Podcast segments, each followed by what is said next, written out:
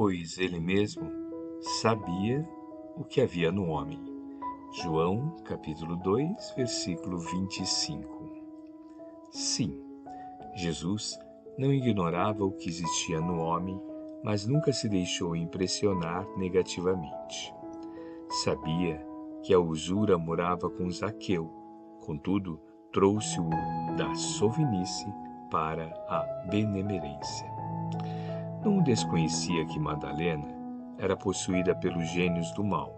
Entretanto, renovou-a para o amor puro.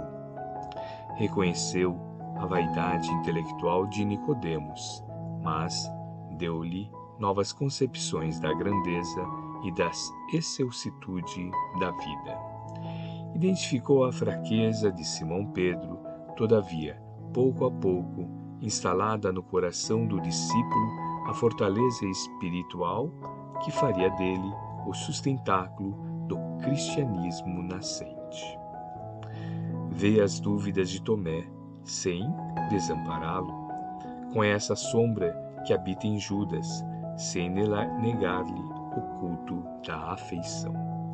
Jesus preocupou-se, acima de tudo, em pronunciar a cada alma uma visão mais ampla da vida e em quinhoar cada espírito com eficientes recursos de renovação para o bem.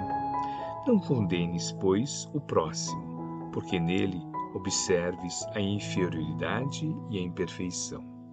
A exemplo do Cristo, ajuda quanto possas. O amigo divino sabe o que existe em nós. Ele não desconhece a nossa pesada e escura bagagem do pretérito, nas dificuldades do nosso presente, recheado de hesitações e de erros, mas nem por isso deixa de estender-nos amorosamente as mãos.